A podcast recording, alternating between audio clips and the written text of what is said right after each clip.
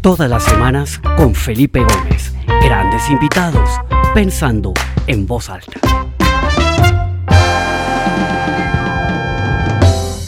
Bueno, qué alegría tenerlos de nuevo hoy en Pensando en Voz Alta. Mi nombre es Felipe Gómez y les doy la bienvenida a este el episodio número 88 de esta serie de conversaciones que comenzamos cuando empezó la pandemia en marzo del 2020.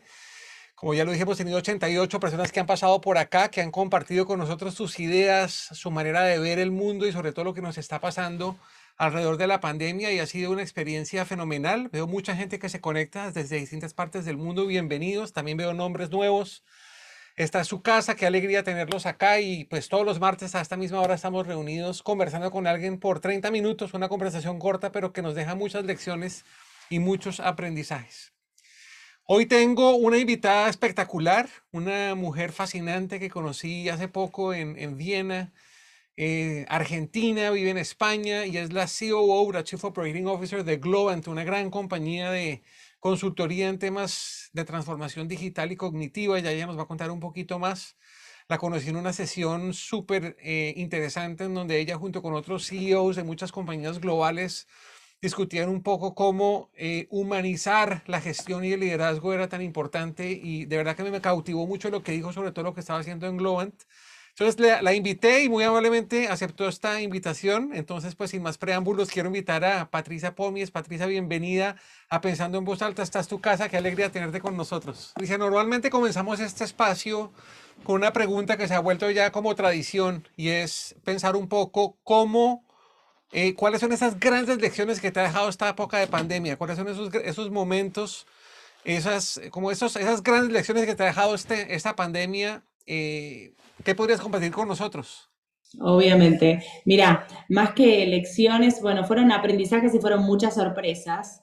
Eh, lo primero a nivel personal tuvo que ver con, una reorganización total de, los espacios personales.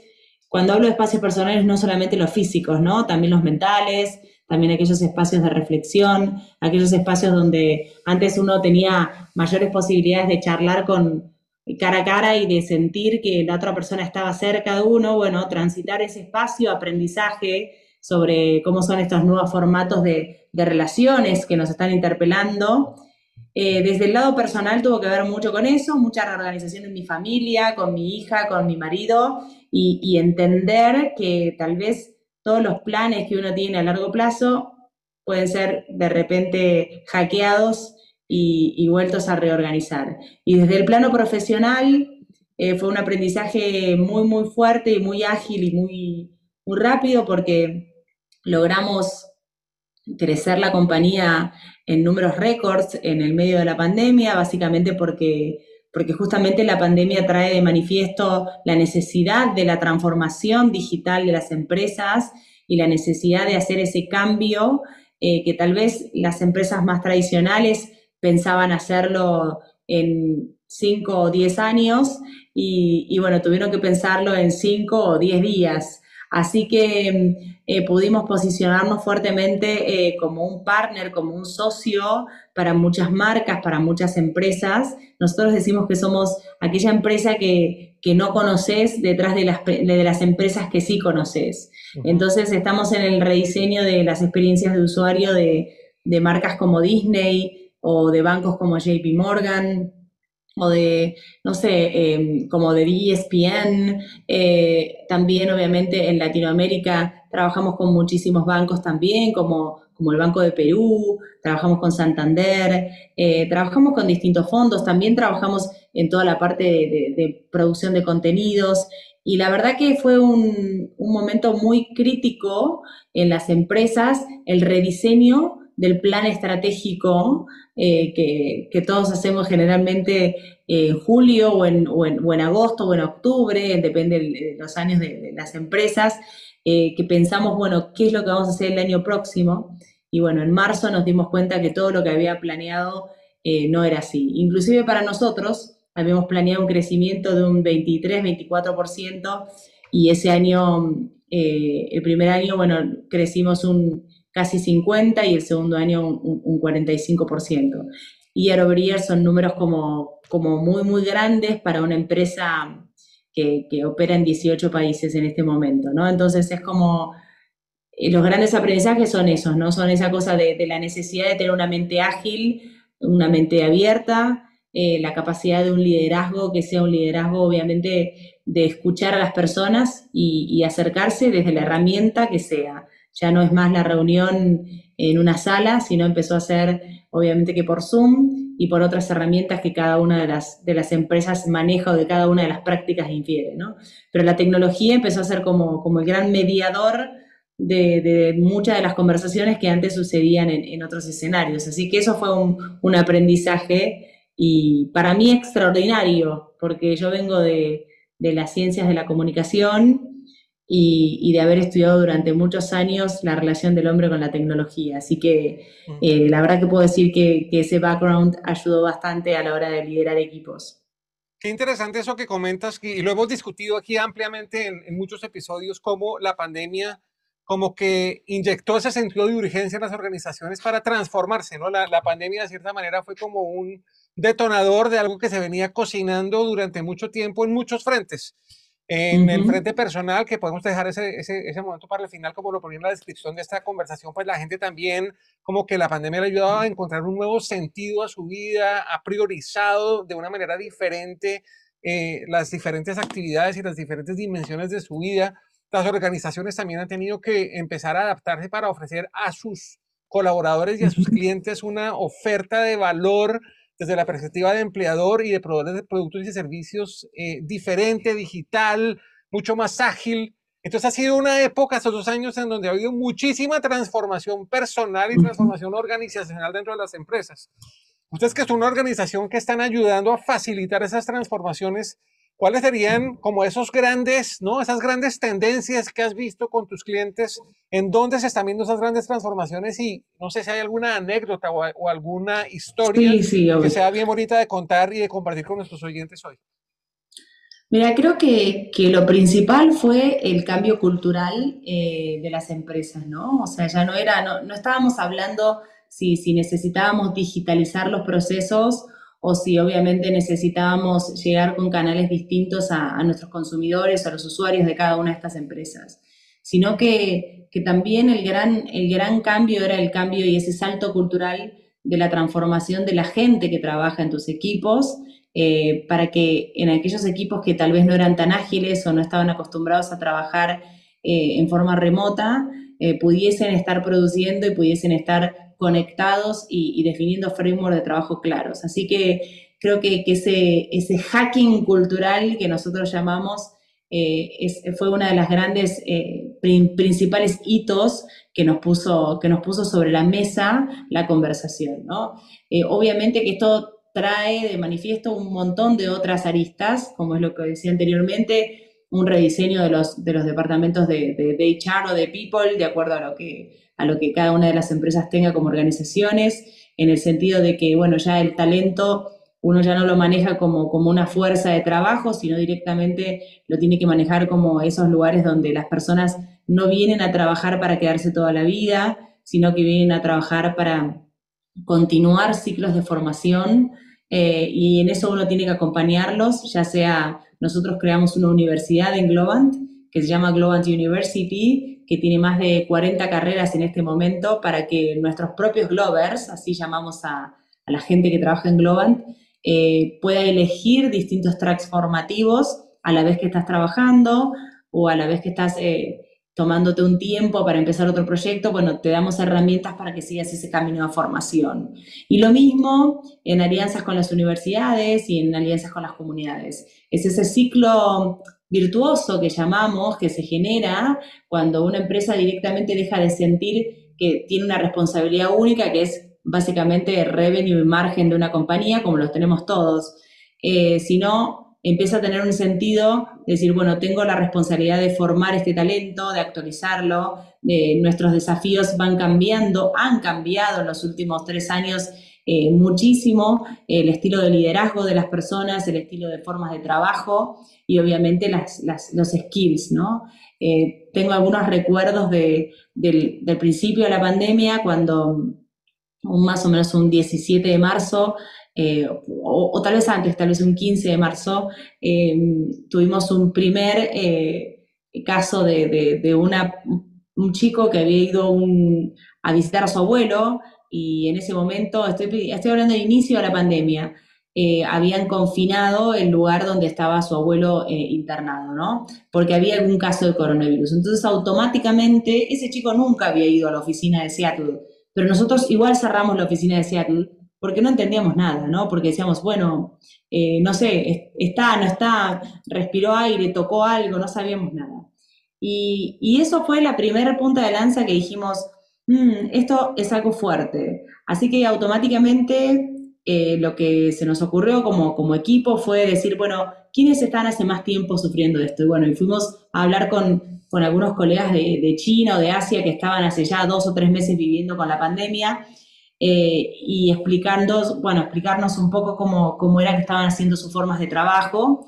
Y, recuerdo que en esas conversaciones salió este tema de los banking hours, trabajar en, en, en, en horas eh, que no fuesen coincidentes, con grupos que no estuviesen coincidentes, cosa de evitar que tener que cerrar totalmente una oficina. Eso fue al principio de la pandemia. Después cerramos todas las oficinas y ya todos trabajamos desde nuestras casas. Nosotros en 48 horas, eh, ese día hicimos un llamado a que todo el mundo iba a trabajar desde su casa en 48 horas, así que pusimos comandos en las oficinas con, tu silla, con, tu computadora, con, todos tus equipos para que puedas trabajar tranquilo. Y, la verdad que el primer mes hacíamos checks cada semana de, de, cómo iba ese grupo y cómo era, nosotros hacemos proyectos digitales, cómo estaba haciendo el delivery, la calidad de lo que hacíamos.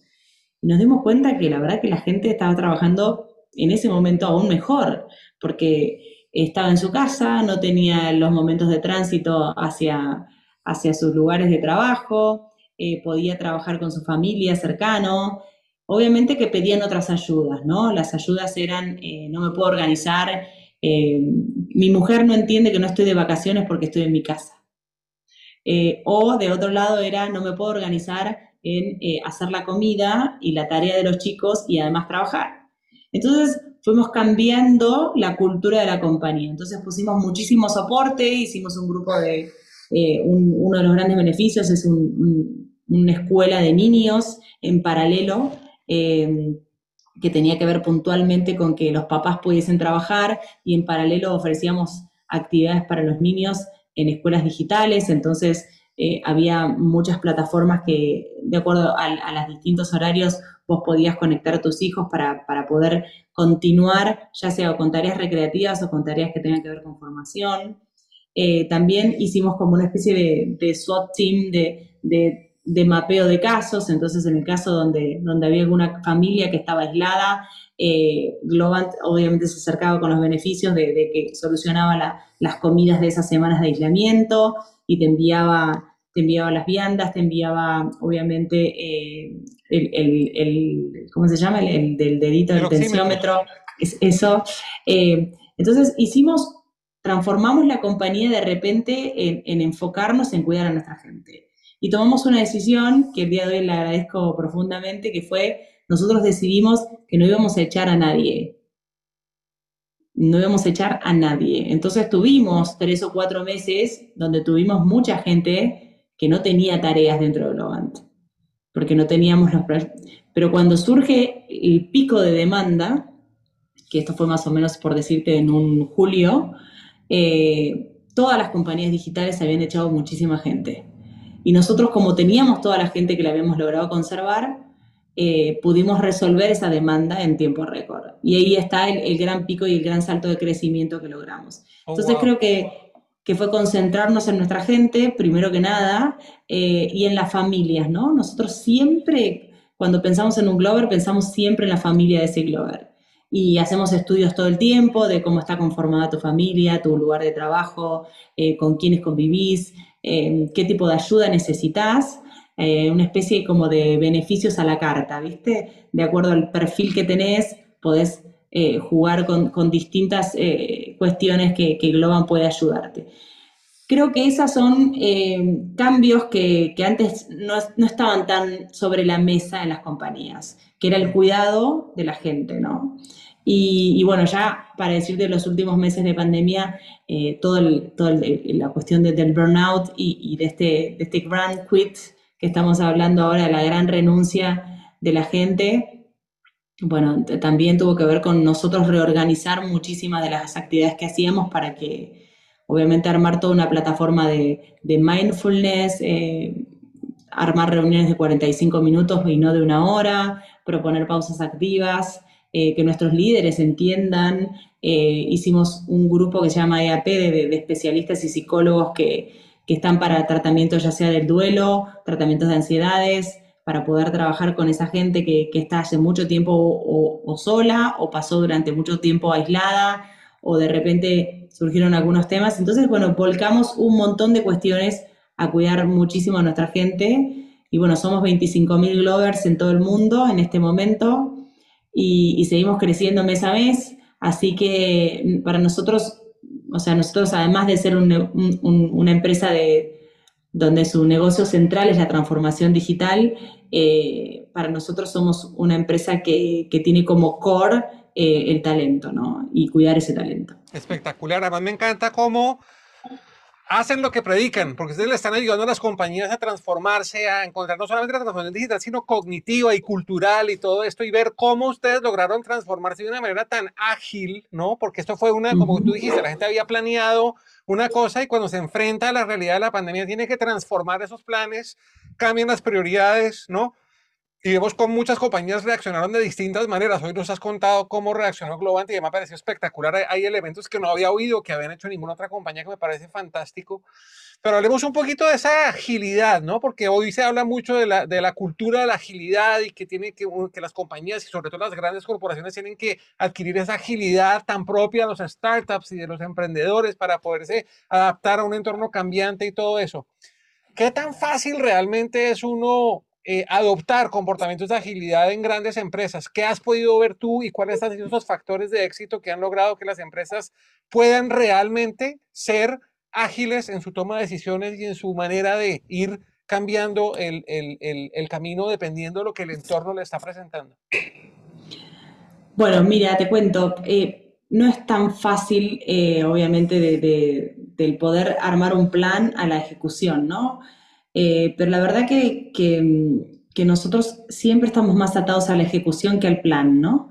Eh, eso es un diferencial que, que, tenemos y es uno de los diferenciales que a mí más me gusta de Globant, eh, que es, estamos muy enfocados en la ejecución y en el hacer y en puntualmente poder transformar lo que haya que transformar, así sea con, con muchísimo dolor, pero sin miedo, ¿no?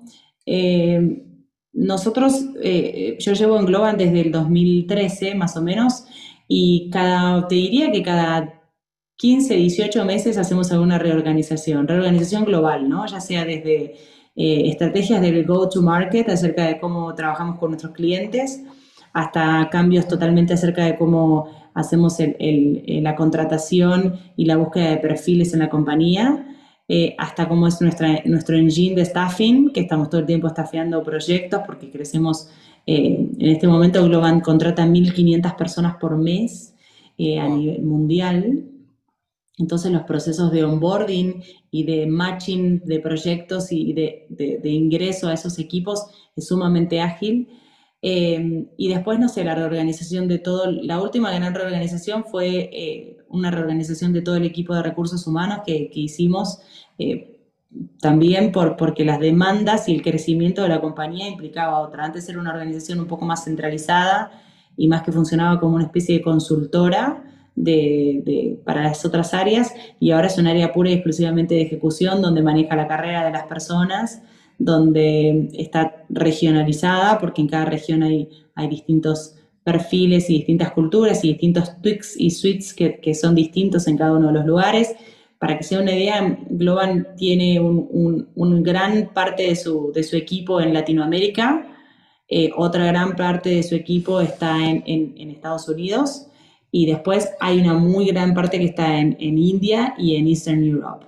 Entonces, eh, ya sea por cambios horarios, ya sea por, cuestiones de, cultura, de lenguajes, eh, diversity and inclusion para nosotros está como en el ADN desde el día uno para nosotros, porque eh, esa innovación en la cual nosotros nos gusta y nos divierte ejecutar, ya sea a niveles top management, en los cambios que ejecutamos en la compañía, como a nivel eh, ese equipo, ese pod eh, ágil que está enfrente del cliente, nos encanta esa diversidad porque en esa diversidad nosotros encontramos muchísima innovación. Eh, y desde ese lado es que con estas reorganizaciones que hemos planificado y hemos ejecutado, es como que es como un entrenamiento. Yo lo que digo es, cuanto más tiempo permaneces en una misma estructura, con una misma cantidad de, de áreas, con la misma cantidad de reportes, eh, con el mismo rol eh, tan definido, eso eh, hoy no es saludable para ninguna empresa. yo lo que creo conscientemente es que en el cambio, en el challenge, en el aprendizaje, en el encontrarte con otros pares que están también con algunos desafíos y también con algunos planteos diferenciales, en ese lugar es donde uno encuentra la mayor potencia, ¿no? Y, bueno, en Globant, nosotros al tener esa reorganización, cuando vamos enfrente a los clientes, lo primero que traemos es esa agilidad y esa liviandad que da ser ágiles en el cambio. Esto es, obviamente, utilizamos metodologías ágiles, tenemos una metodología que es una combinación entre, entre lo que serían equipos de trabajo, nosotros llamamos Pod Agility, que es una mezcla entre entre Agile, que, bueno, todo el mundo de, tecnología sabe lo que es la metodología Agile, que es esta metodología que no, que no es en cadena, sino puntualmente es bastante más caórdica y en ese, en ese caos se encuentra generalmente cada uno su, su purpose. Y sobre eso trabajamos muy fuertemente en todos. Toda la compañía está organizada en pods ágiles. Y cuando digo toda la compañía es yo, siendo CEO de Globan, formo parte de un pod que se llama eh, DrivePod, porque le ponemos nombre, armamos nuestra constitución, nos definimos como equipo, eh, tratamos de definir eh, em, proyectos de objetivos de corto, y mediano y largo plazo. En ese pod estoy yo, está el CFO, está el Chief Capacity Officer, está el Chief Brand Officer. Em, entonces somos un pod también que estamos trabajando en esa agilidad. O sea que yo puedo traer ideas y ejecutar ideas de, comunicación y de branding, y también alguien me trae ideas de, operaciones y de revenue margin y de people, eh, o también puedo trabajar eh, eh, con el CFO en, investor relationship. Esa agilidad de ese cambio y estar en el día a día entendiendo lo que sucede, nos permite a nosotros ejecutar cambios más rápidos. Es muy difícil porque nunca estás, estás como todo el tiempo como en la misma página. Entonces también creo que que esa agilidad eh, te permite, obviamente, e, esa, esa, transformación rápida. Obviamente hay, estructuras mucho más eh, verticalistas y, mucho más estancas que necesitan ese tipo de estructura o lo necesitaron hasta hace dos años y, bueno, nos han pedido ayuda en transformaciones. más que nada, eh, todo lo que fue el sistema financiero, la mayoría de los bancos está, está haciendo una transformación muy fuerte en cuestiones digitales todo lo que fue retail eh, también, muchísimo, muy fuerte en el entendimiento de no solamente cómo me voy a acercar a los clientes, sino cómo reorganizo mis áreas para que, para que eso que estoy ofreciendo tenga realmente el valor que necesito. Em, obviamente toda la, toda la, industria de gaming, eh, ahora más que nada también con, con el metaverse y, y con con eso que está sucediendo en este mundo en el cual estamos todos hablando de, que vamos a transitar en distintos planos esta realidad. Em, pero son tendencias que claramente marcan como un estilo, ¿no? Y marcan obviamente un objetivo a seguir que, en cada una de las industrias es diferente. Nosotros, por suerte, trabajamos con muchísimas industrias. También healthcare fue una gran revolución hmm. eh, estos últimos años de reorganización empresarial, cultural y también del go-to-market. O sea, de repente los laboratorios quieren llegar al cliente en directa. Y eso es, algo que, no pasaba antes, ¿no? Vos ibas siempre intermediario un médico, intermediario, bueno, y ahora eh, nos están pidiendo muchísimo eh, aplicaciones que tienen que ver con, el seguimiento de pacientes en directa. Y eso es, algo que, que está cambiando también, ¿no? Súper interesante. Oye, y aquí, mira, el tiempo, bueno, ya nos quedan pocos minutos, entonces quisiera hacerte una última pregunta y va más sobre la transformación personal, porque hemos hablado mucho de la transformación corporativa, empresarial, de las empresas, cómo se adaptan y se vuelven ágiles, pero yo creo que todos esos principios también aplican a nuestras vidas y a cómo nosotros gestionamos nuestra vida y vamos evolucionando como personas, miembros de familia y profesionales y tener estos elementos de agilidad y la mente abierta a la transformación, etcétera, nos ayuda también a crecer como seres humanos, como personas. ¿Por qué no nos cuentas un poquito tu experiencia personal? Tú eres una persona que naciste en Argentina, creciste en un pueblo cerca de la Patagonia y hoy por hoy estás manejando una compañía gigantesca con 25 mil empleados. Y en cierta manera estoy seguro que ha sido porque tú has, porque vives lo que predicas, porque estás utilizando en tu vida estos principios de agilidad y de liderazgo transformacional. Cuéntanos un poquito de cómo todos estos elementos y todas estas ideas han impactado tu vida y te han ayudado a eh, lograr lo que has logrado y a llegar donde has llegado. Bueno, gracias por la pregunta. Eh, es verdad, em, la verdad que, a ver, recuerdo todavía eh, cuando tenía 17 años que no tenía mucha idea de qué quería estudiar, como le pasa a todos los niños de, 17 años. Eh, bueno, en Argentina terminas la secundaria con 17 años. Yo vivía en Pihue, que es una ciudad muy chiquitita del sur de, la provincia de Buenos Aires, casi Patagonia. Y, bueno, yo fui a decirle a mis papás que, que no importaba qué, yo quería estudiar en Buenos Aires. Eh, y yo sabía que quería estudiar algo que tenga que ver con, periodismo, nada que ver, ¿no? Pero bueno, entonces me anoté en Ciencias de la Comunicación en la Universidad de Buenos Aires, que es una carrera que, tiene bastante poco de periodismo, tiene mucho más de, filosofía, de pensamiento crítico, de, cuestionamientos personales, de cuestionamiento al sistema. Y bueno, y ahí enseguida enganché con, la relación de la tecnología y los hombres, ¿no? O sea, cómo, cómo el hombre se relaciona con la tecnología tomando tecnología hasta el lápiz mismo, ¿no? Porque cuando uno agarra un lápiz, también el lápiz es, esa tecnología, cuando uno usa, utiliza gafas, son tecnología, la ropa es tecnología, el mundo que nos rodea es tecnología, también las computadoras y también estos mundos virtuales. Pero mm, en ese enganche de, qué pasaba en desde, ese, desde esa forma en la cual uno produce ese, pensamiento eh, y genera esa esa, esa pregunta y, traduce ese pensamiento en diversas formas, ¿no?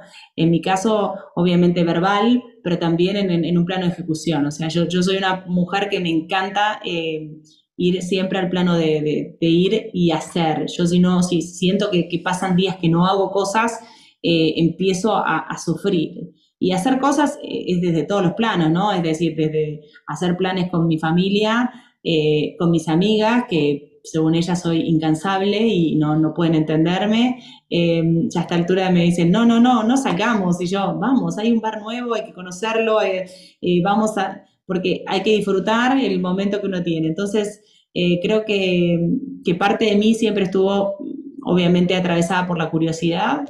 y por, por, esa energía de, de hacer y de moverme y de tratar de transformar realidades. Y hoy estoy en una empresa que, que si bien obviamente es una empresa privada, obviamente es, pública en, New York, pero en el sentido de, que es el sector privado, tuve 10 años trabajando en el sector público previo a esto, em, siempre trato que desde el lugar donde estoy tomarlo con la responsabilidad que ese rol tiene y lograr tratar de transformar algo en el mundo que, que, sienta. En mi caso, me tomo muy en serio el, tema de diversity and inclusion y, y trato de que más mujeres eh, y se involucren en carreras STEM, que es un tema que, a mí me, toca muchísimo. Así que hemos lanzado un premio en Globan, trabajo muchísimo con, con, scholarships y con becas eh, a mujeres. Eh, desarrollé un programa que se llama Back in the Game para aquellas mujeres que, que se habían retirado en algún momento y que no encontraban cómo volver a trabajar. Entonces, bueno, hay una beca en Globan para esas mujeres que quieren una segunda oportunidad o entender que pueden volver a trabajar. Eh, estoy muy, muy vinculada y lo tomo con muchísima responsabilidad el tema de, la diversidad y la inclusión. Eh, fijé metas sumamente claras y ambiciosas dentro de la compañía para cambiar una realidad que pasa en las empresas de tecnología, que somos minoría las mujeres.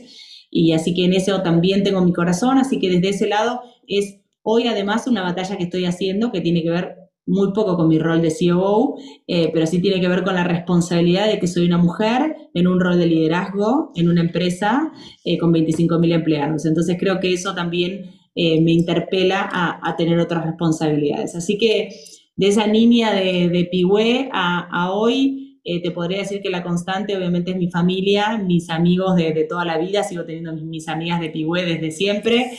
Em, y también esa curiosidad de, siempre estar viendo qué más, qué más vamos a hacer, eh, qué nuevo desafío vamos a, vamos a desenredar y ejecutar. Espectacular, Patricia. Pues de verdad, muchísimas gracias. Creo que nos has dado en solo media hora una cantidad de insights, de ideas, de experiencias, de cómo desde todo lo que están haciendo en Globant se han transformado ustedes mismos y han ayudado a transformar otras empresas. Creo que eso ha sido súper valioso, pero me quedo mucho con lo que nos acabas de contar de tu proceso de crecimiento y transformación personal, que también es espectacular. Y bueno, valdría la pena hacerle más ruido a eso, escribir un poquito sobre eso, de pronto un blog o algo, porque vale la pena. Antes de hacerte el micrófono para que te despidas de, de, nuestros oyentes, son casi, casi 100 personas, tenemos 97 personas conectadas hoy en vivo.